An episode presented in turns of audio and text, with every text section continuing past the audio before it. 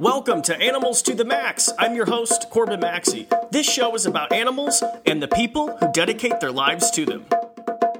And welcome everybody to another episode of Animals to the Max. I am your host, Corbin Maxey. What's up, everybody?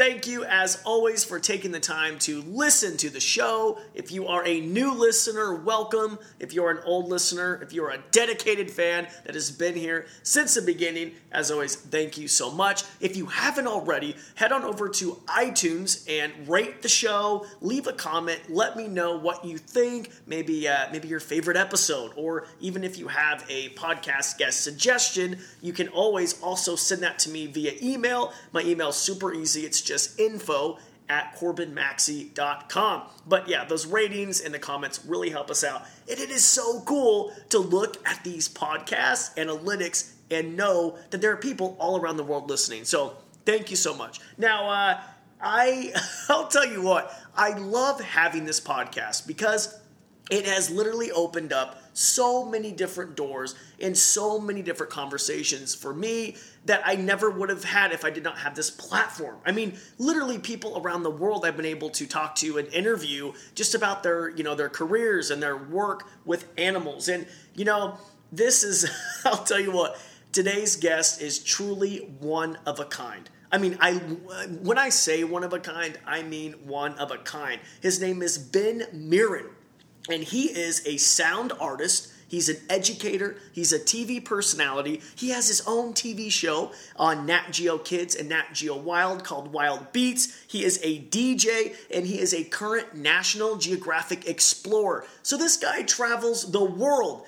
Yeah, he pretty much has my dream job. Anyway, I uh, had such a good time talking to Ben because what's so cool is Ben was able to basically uh, combine two of his passions one for music and one for wildlife, in particular birds. And he was able to find a way to make a living from that and also make a difference in this world, traveling the world. He records these sounds and then he inspires local communities, um, not only, you know, with his great music, by the way. His music's great. You have to check it out. I'll put some uh, links in the show uh, in the show notes. But not only with his music, but he gets people excited about local wildlife and the importance of basically preserving you know them and you know just in their habitats. And so i had such a good time. I really hope you enjoy my interview with ben mirin. Ben thank you so much for doing the podcast. I really appreciate it man. Of course. My pleasure corbin. It's good to chat with you. Yeah i have to tell you. So i found out about you through carl safina who, of course, is the famous author. I had him on my show a few weeks ago, and right after the interview, he said, You have to check out this guy, Ben. He's one of us. and I was like, Wait, what does this mean? And so I clicked on one of your TED Talks, and I'm like, Oh my gosh, I have to have this guy on the show. ben, you are like, I mean, I've had a lot of interesting guests on the show, but I mean, you are, first of all, a sound artist, an educator, a TV personality, a Nat Geo explorer in residence. I mean, you're, you're a DJ, just a million things, a host of a TV show. Oh my goodness, where do we start? That's a great question. um, well, I, I have to always give Carl and the Safina Center a shout out because Carl is one of the earliest people to help me in my career and identify potential for my ideas that I didn't even initially see. Um, I've always been excited and ambitious about combining music with my passion for nature as a means of bringing more people into the sciences. But having someone like Carl to talk you through ideas and and share your vision is always a really powerful thing. So I always have to um, um, give him some love, and I also have to give a shout out to National Geographic for making me a Nat Geo explorer because much like the Safina Center, they saw something in my ideas and, and gave me opportunities to take this around the world. So now I originally started out, um, you know, recording animal sounds or downloading them off the internet just in Brooklyn, uh, where I'm based, as a way of reconnecting with nature. But through the support of organizations like these, I've been able to travel the world and get my own sounds and bring them home and make music from that. So that's been a that's been an amazing ride the past few years you have a dream job. Hold on. And I was, and I have done a lot of research about you. I was listening actually to all your beats. I came home from Oregon. We had th- a three and a half oh, hour cheers. drive. Yeah, we were like listening to the beats. It was insane. Like people next to us, our windows were down. We're like, what's going on? This, you know, vehicle probably sounds like it has a bunch of birds in it. Um, Cause no, it does. it does, right? you're so talented. So let's go way back because you have a dream job. You travel the world and you record animal sounds. I mean, how? So where did you grow up? New York. I'm assuming is that where you grew up? No, actually, I grew up outside of Boston. Um, but I uh, I moved to New York a, a while ago, and um, the the inspiration for this whole combination of passions came from doing a lot of traveling throughout my life. Uh, I lived in Japan for a long time.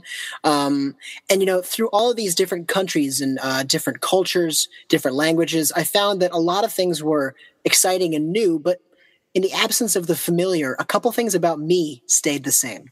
I always looked at the birds and I always made music, especially with my voice.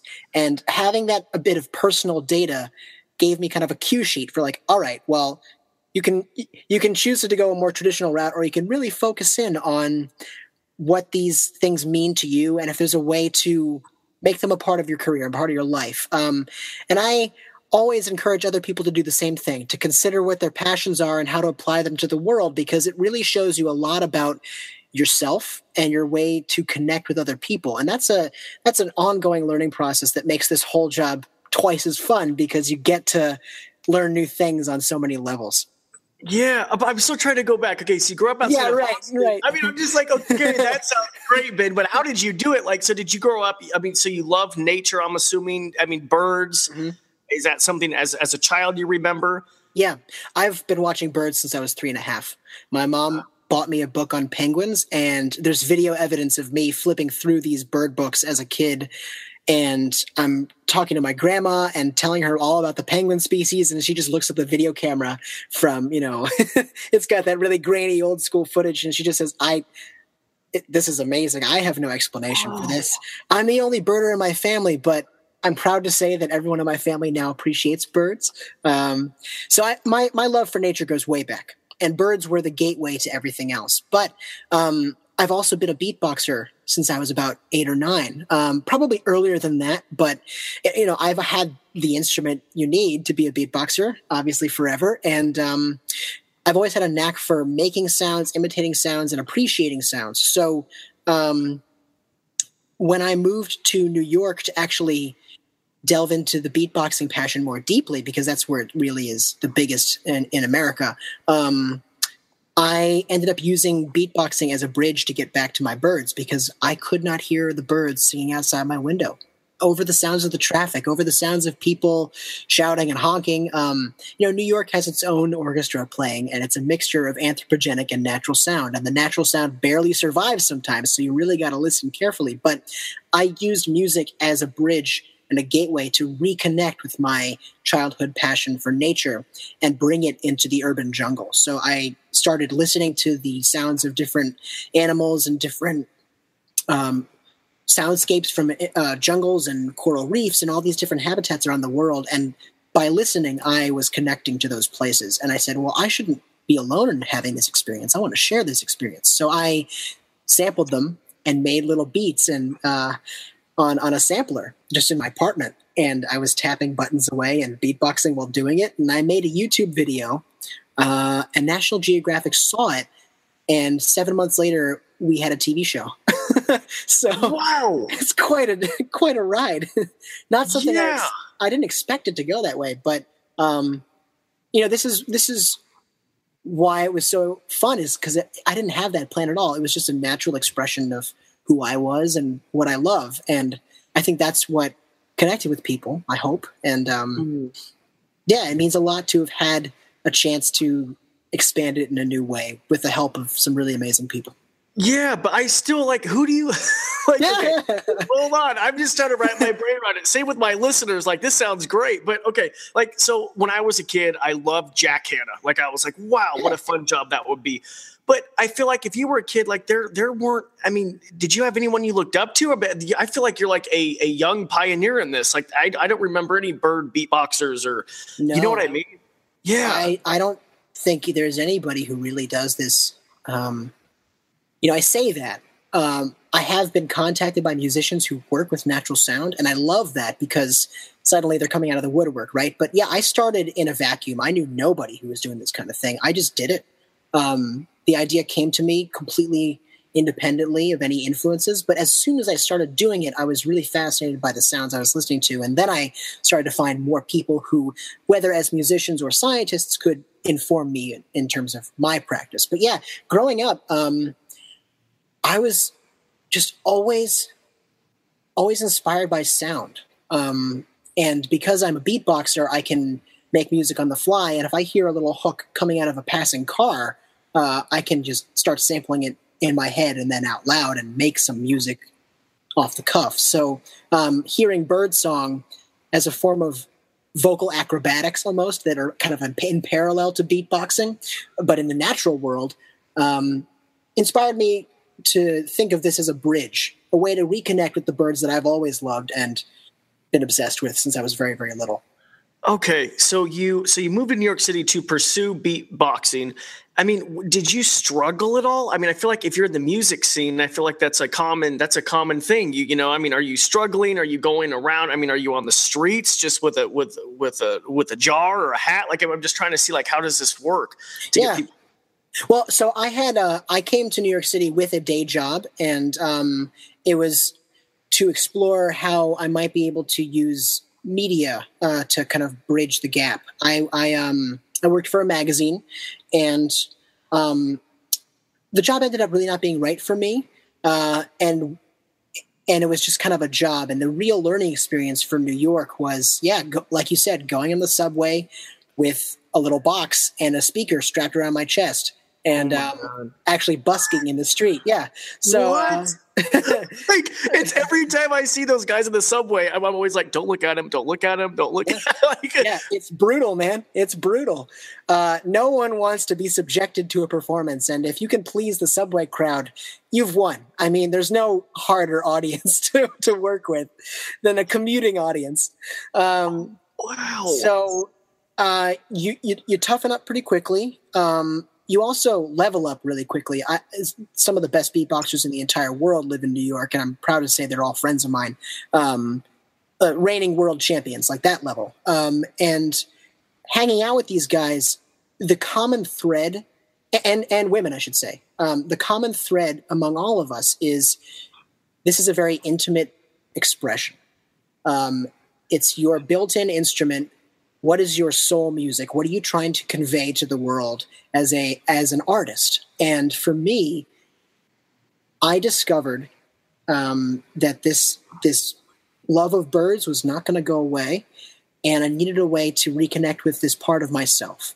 And the entire beatboxing community learned of my passion for nature and they just started quizzing me on the street. We would walk around and we would be making beats um, passing them back and forth and then uh, they would say, "Hey Ben, which bird is that?" And I would say, "Well, which one?" And they'd say, "Oh," and I was like, "I didn't know this was a thing that uh, impressed anybody, let alone." would interest other people, but yeah, there's there's a northern cardinal over there. There's a mourning dove in that tree. We've got some house sparrows this way, and they just thought I was some kind of Jedi, like like pointing out pointing out like all of these different bird sounds. Um, but it, you know, it became something that I really just loved sharing and then i started incorporating it into my live performances. So i would beatbox while doing a bird song imitation. Um, and i always say that um, as kind of a lead into the next thing because i said you know these birds are so impressive. Why am i imitating them? Let me go get some let me go get some real bird songs so the people in the clubs, the people in the beatbox houses where I hang out, uh, the people on the street that hear me perform can actually hear this stuff for real because they may not be listening. They may have their headphones in. They may kind of just, you know, have the blinders on, be locked into their phones or whatever, kind of tuning out the world. But I find that tuning into nature, especially, is so rewarding. Maybe I can bring nature into my uh, samples. And I, you know, I, I had a few um, pieces of electronic equipment that allow me to sample from original sound files. So I started downloading sounds because uh, I didn't know how to record any of this myself. And I just wanted to sample the sounds of the natural world and pick out these little moments. So I would listen with a notepad uh, for hours on end to sometimes thousands of recordings and just write down the time codes and then go in and cut them out and clip those pieces um, and put them into my sampler. And I would play it like a piano made from bird sounds or or from other environments and beatbox at the same time. And then uh, fast forward to making this YouTube video on exactly that premise and Nat Geo finding it and giving me a television show doing that. I, I, I don't. I feel like we skipped a step, but Yeah, that's, I- that's how it happened. I feel like you do because I'm kind of in the same path pursuing a TV career. But man, this sounds okay. So basically, so you so you put this on YouTube. Are you contacted directly by the network, or are you contacted by a production company, or do you have any representation regarding like a manager or an agent, or like how does this? You know, I have representation now, but back in the day, uh, no, it was just it was- I, I, I sent I was sending an email to uh, uh, a now dear friend and mentor of mine, who's uh, an accomplished natural history film producer, and it was it was actually in the in the email signature. This video was like linked. Um, and I forgot to take it out, and I was like, "Oh, I, well, hope he hope he's cool with this." Uh, I, I had written to him saying, "You know, I, I think natural history storytelling is really where I want to go. Um, I'm thinking about using sound as a medium, but I'm also captivated by visuals. I want to, I kind of want to fire on all cylinders, give people different entry points to nature, whether it's writing or visuals or sound. Um, and I'd love to learn from you and help you out on a project. And, you know, he kind of asked me to send them this email. And then he saw this video and he just wrote back uh, with a lot of, a lot of, uh, exclamation points you know this is what you need to do. Uh, i'm gonna help i'm gonna help you pitch this to national geographic and i had no idea even what he was talking about. So i was like do you mean the first ted talk that i did about beatbox? Like that doesn't seem he said no no no the, the beatboxing with animal sounds like that's a thing that you need to do. And i said "I- okay and that was the moment where i kind of had like a little victory lap in my apartment like oh, i can't believe this is happening um, Yeah. and then uh, I followed up, and you know, we I got connected to some people who uh, were um, kind of uh, they they were in a better position to work with me on the specifics of of like um, creating a pitch, and we made a video on spec.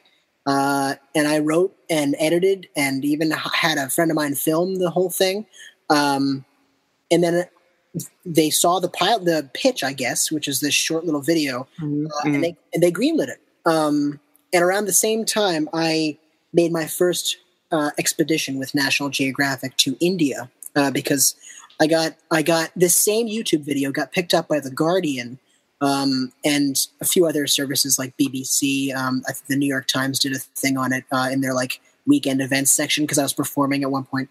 Um, and so so here I am going to India um, to to do this uh, in another country, featuring the sounds of that country, and that was amazing. And then uh, I, got, I got home and, and we shot this show, and I ended up um, writing the script um, with the help of my co-creator and and, and producer, um, and I wrote all the music. I hosted the show. Uh, it, it was I, I really enjoyed the process because you know as as you well know, television brings in all these different um, creative elements, and I'm a guy who really enjoys all of those things. Uh, so it felt like a great way to combine my my passions, some of my skills, and build a lot of skills, and at the same time um, be a teacher with a larger stage. And I love teaching about this stuff, as I'm sure you do, because you know it's so important for people to learn about nature and find their own ways into it. And if we can just provide examples of how to do that,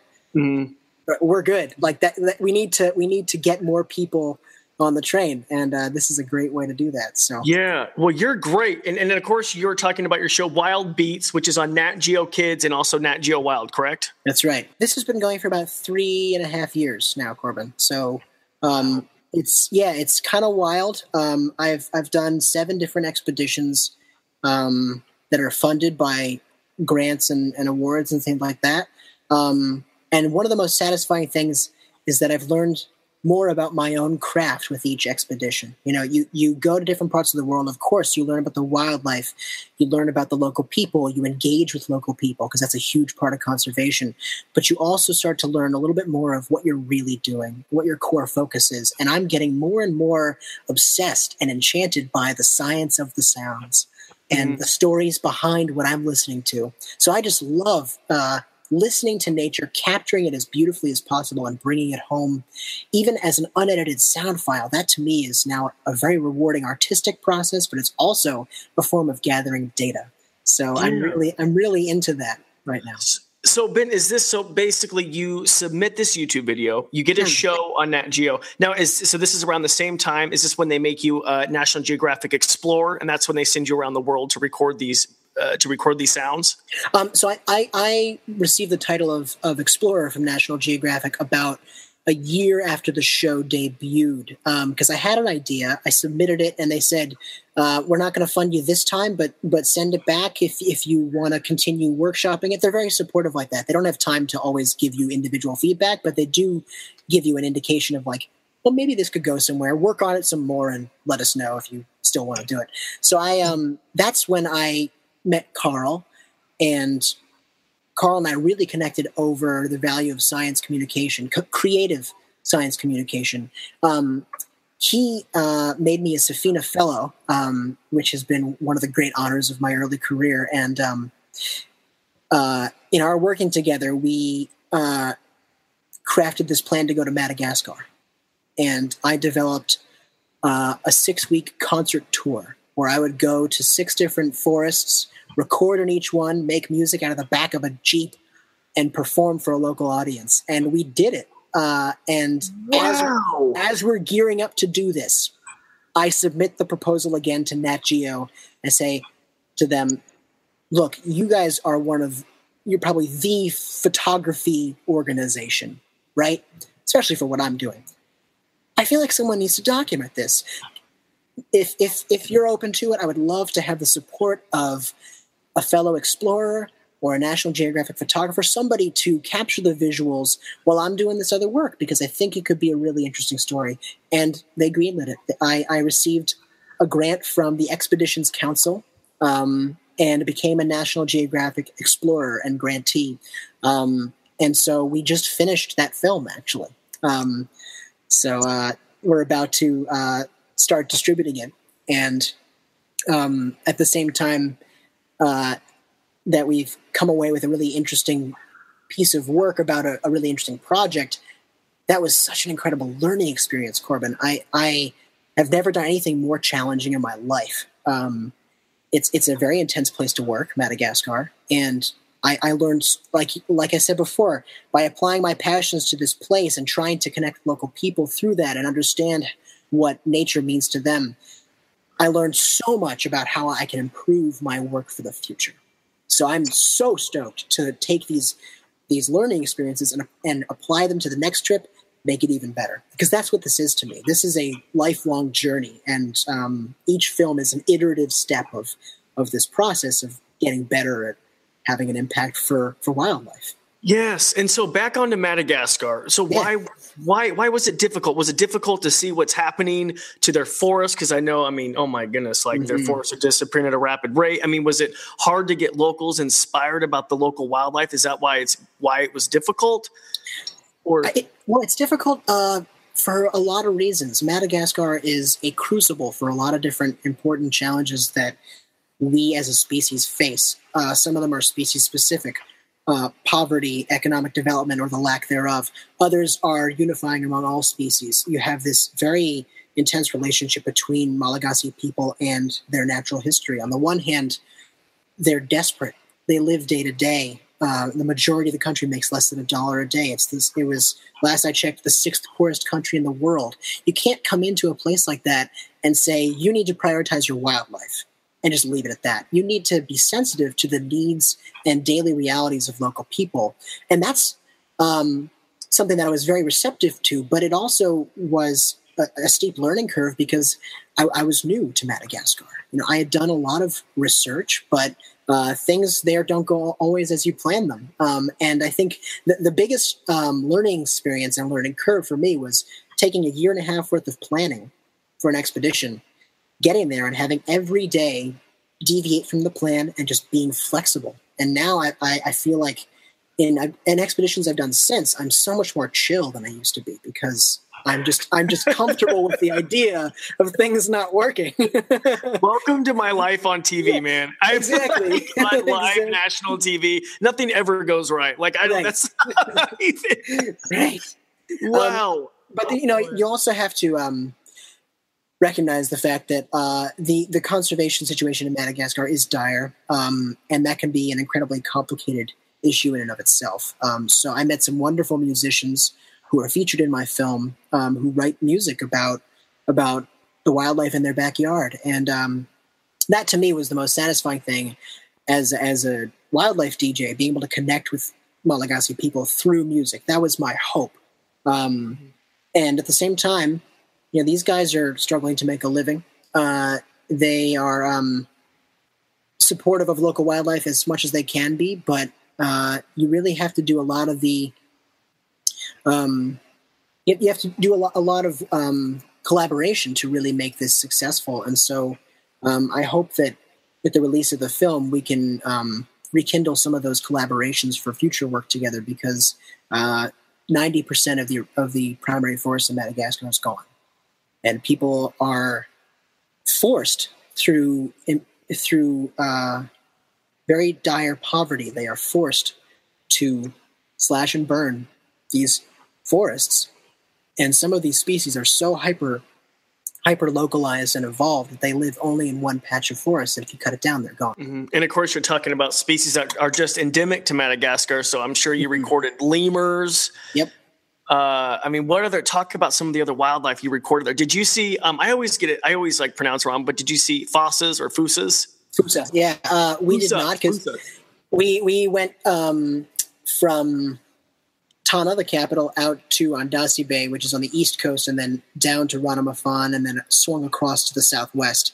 And that actually skirted around a lot of the areas where the Fusa will live. Um, but we did see a tremendous diversity of primates, uh, lots of lemurs. Um, and one of the things I used to plan the expedition uh, was to go after the lemurs that were the most vociferous, had the most interesting vocalizations, in my artistic opinion. Because uh, I was looking for sounds that were both like iconic of a place and also that inspired me to create music for the live shows I was going to do.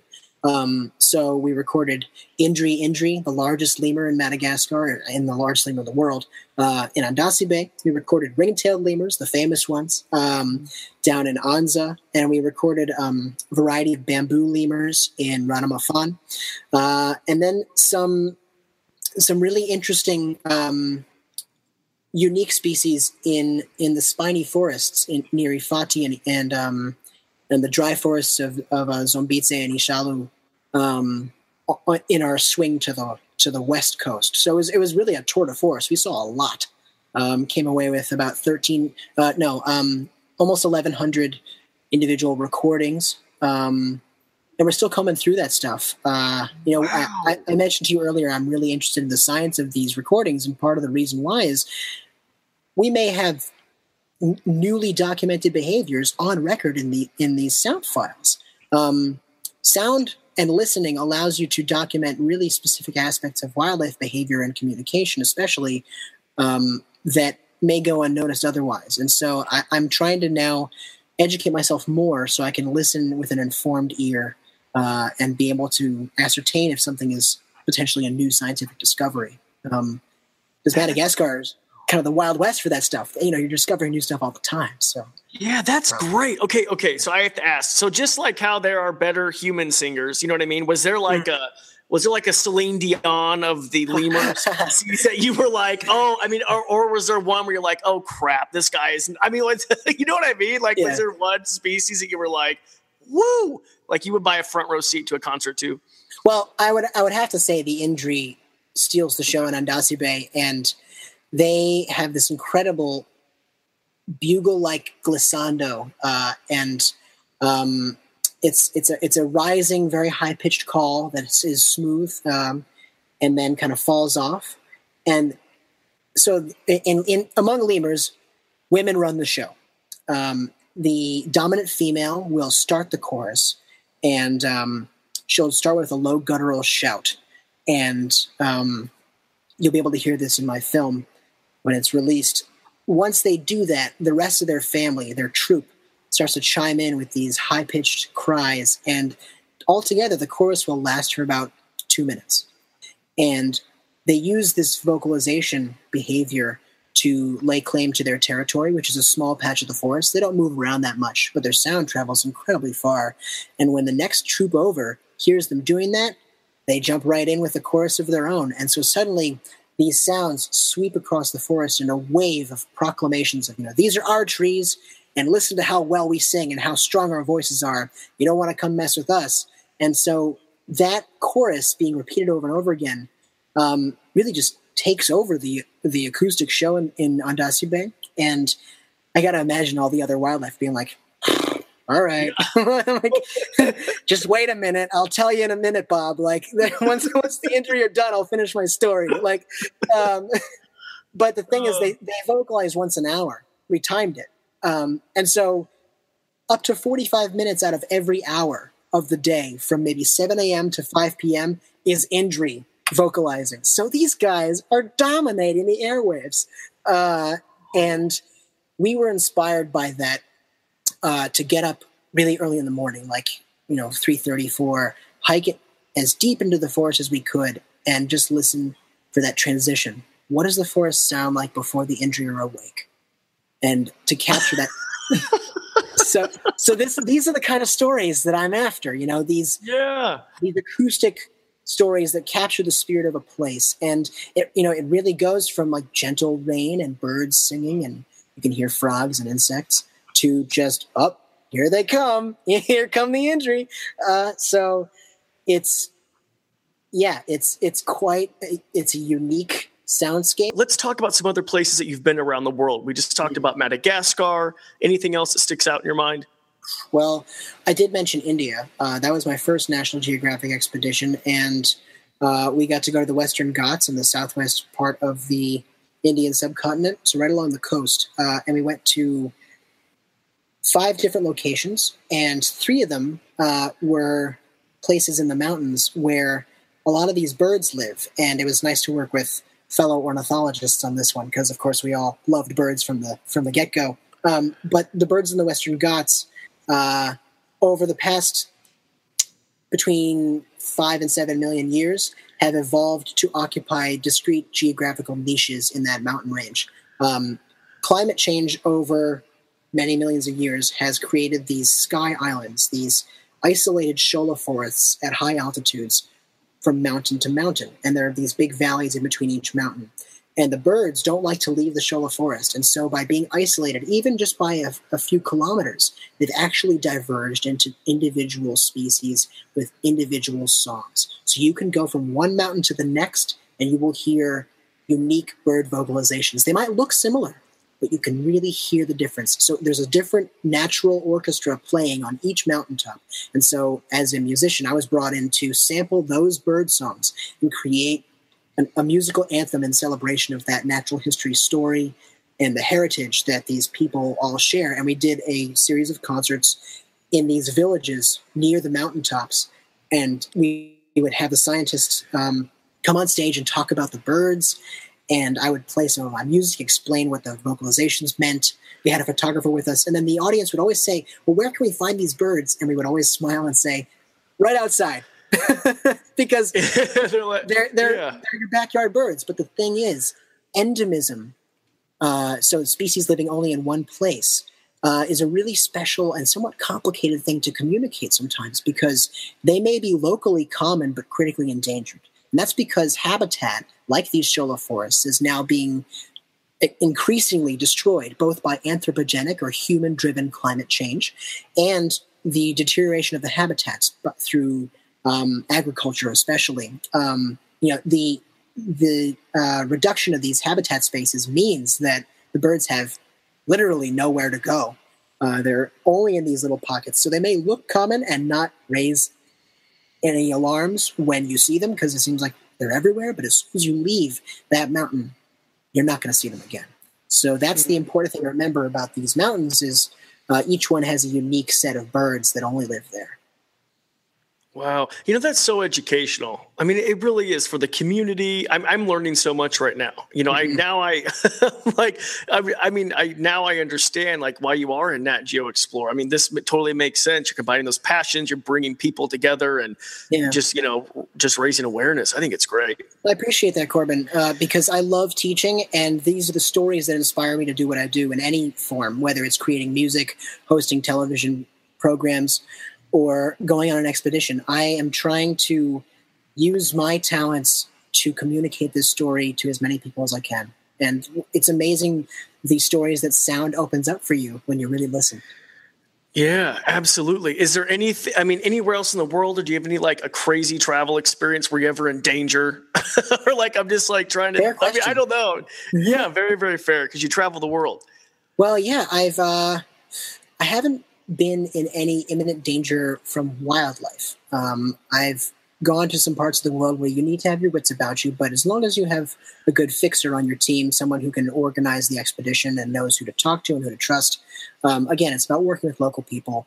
Um, and I don't want the the human dangers of certain parts of the world to necessarily fe- make people in the West here in the United States feel like those places are closed off. You just got to be respectful. You got to be careful and work with people you trust. Uh, so um, I've this year has been a banner year for exploring for me. I was in the Galapagos recording finches in February, and I went to the Philippines on a National Geographic grant to record the sounds of coral reefs, which was quite amazing.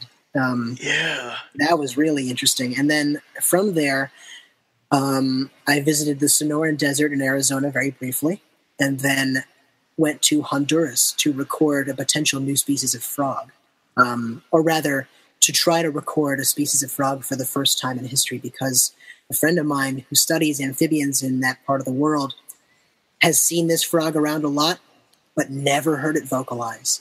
And so he brought me in uh, with a bunch of my different acoustic instruments to try to document vocal behavior from this species. And um, I can't say too much about that, but we've got an exciting story coming out of that trip.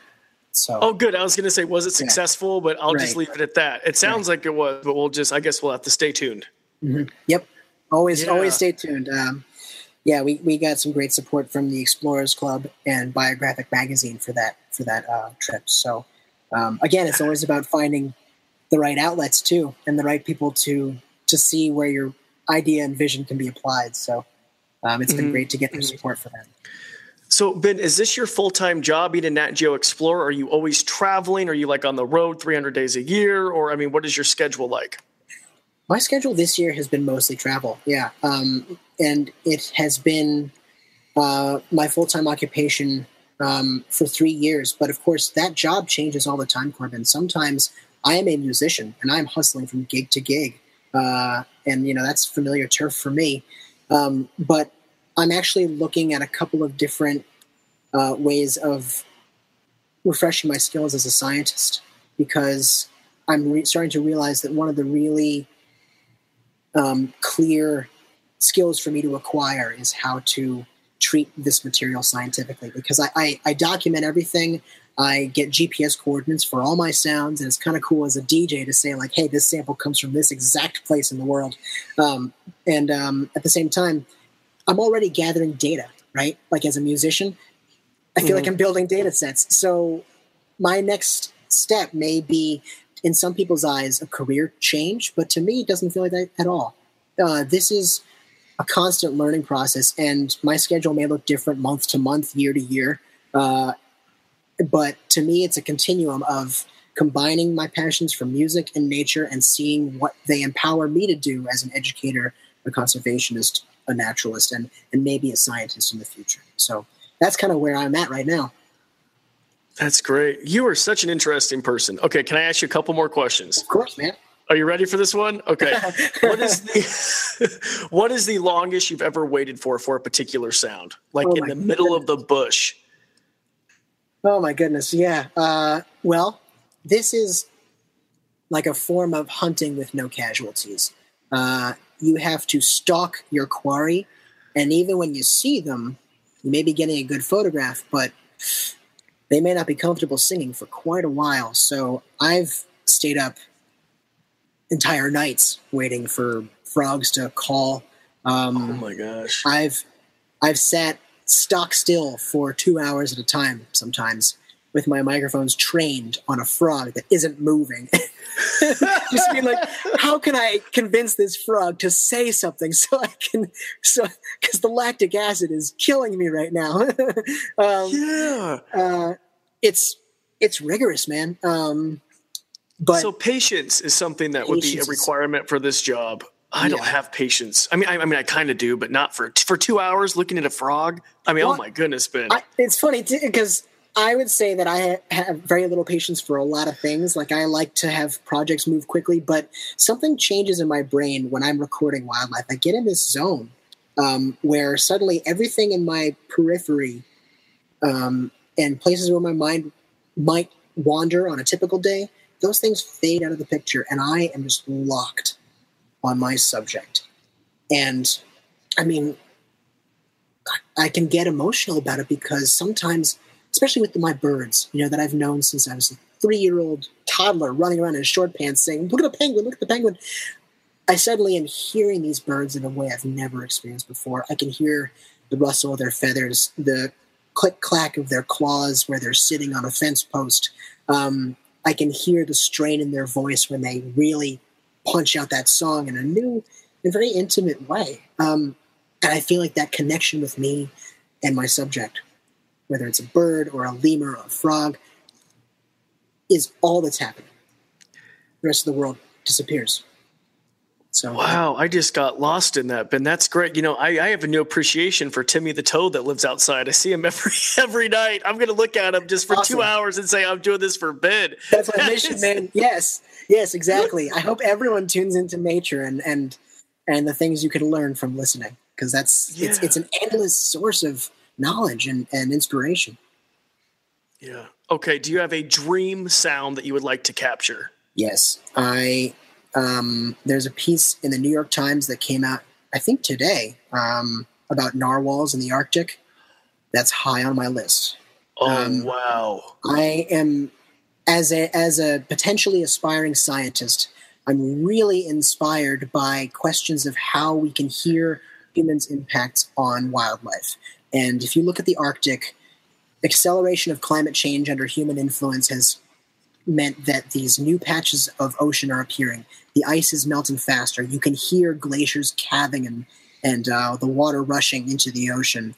And as new channels are opened up, you hear this blend of shipping sounds, people listening to, or people using air guns to uh, scan the ocean floor for potential fossil fuel sources. They're using sound as um, a, a, a, tool for sourcing uh, natural resources, but at the same time, the sounds of those engines, the sounds of those air blasts are cutting in through the depths of an Arctic Ocean where most of the habitat is completely cloaked in darkness. You know, light doesn't penetrate beyond the top thousand meters of the ocean. So these animals have evolved to use sound to see and suddenly their worlds are being interrupted night and day by these anthropogenic noise sources. And so I'm really inspired and motivated to do something about this clash, this acoustic clash that's happening in the Arctic, because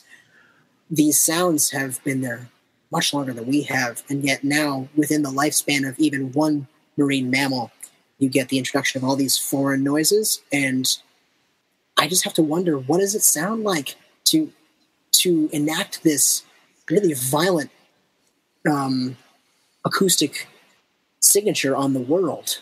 You know, are we polluting the world with sound? I think we are, um, and it's really necessary to listen to those natural voices, those wild voices, so we know how they change, and then we can know if they can adapt. Because if they can't adapt, then they can't survive. Mm-hmm. Mm-hmm. Do you have any last minute advice for someone who wants to pursue a similar career like yours? I mean, you are a you're a you're a trendsetter, man. I mean, you are like you know you're truly one of a kind. I mean, do you have any advice for anyone who wants to, you know, follow their dreams or help out and do what you've done in regards to conservation and raising awareness? I think applying your own talents to the question of conservation is a great place to start. I I'll be honest, I've, I've tried a lot of different careers in in uh, the time since I went to school, and in each one, I like I mentioned before, I saw that a few things stayed the same no matter where I was in the world. I was obsessed with music and with nature, and I took that personal learning experience, that data on myself, and I came up with some creative ways to express that. And that honesty is really that, that's been the most valuable thing for bringing people into my world. And I think if we could all feel a little more courageous about being true to our our wacky talents, even if we don't think they have an application, expressing them as as a token of ourselves, and then using that as an instrument to explore the world, um, will really reveal some key insights to how we can expand the the conversation around conservation. You know, everybody deserves a seat at this table, a, a, spot in that room, because this is about our collective future. And you don't have to be a beatboxer or a bird watcher um, or an ornithologist to do what I did. You can create your own parallel path that will be a completely different outcome from becoming a wildlife DJ like I have. You may become a creative conservationist in a whole new way, but bringing your passion to the fore and using it to help the conversation forward is a great way to start. And I think everybody has that capacity. Mm-hmm. This is great, Ben. You're great, and I, like I said, you're just so successful, and you're, you're really making an impact. Congratulations on all your successes. Where uh, can where can my listeners follow you? Oh, they can follow me on Instagram at Ben Mirin, uh, also okay. on Twitter. Um, but I, I tweet occasionally, but my Instagram is becoming uh, more of a gallery for images of wildlife that I have recorded um, in their natural habitats. So that's been a, a fun uh, experiment for me. I, I, just kind of revamped it at the beginning of this year. Um, and benmirin.com is a great place to listen to my music and receive updates about uh, my upcoming films. I, am currently involved in the production of three different films uh, about my work uh, and more importantly about the sounds of these places where I've gotten to go. Um, so I just I hope people will tune into that and, and draw some inspiration from it for how they can get involved. Awesome. Well, Ben, thank you so much. I appreciate it, buddy. Of course. Thank you, Corbin. It's been a pleasure chatting with you. Thanks for listening to the Animals to the Max podcast. Please make sure to hit subscribe and leave a rating. It really helps me out. I also encourage you to check out CorbinMaxey.com. You can contact me there personally, even suggest a podcast guest, or if you just want to learn more about animals.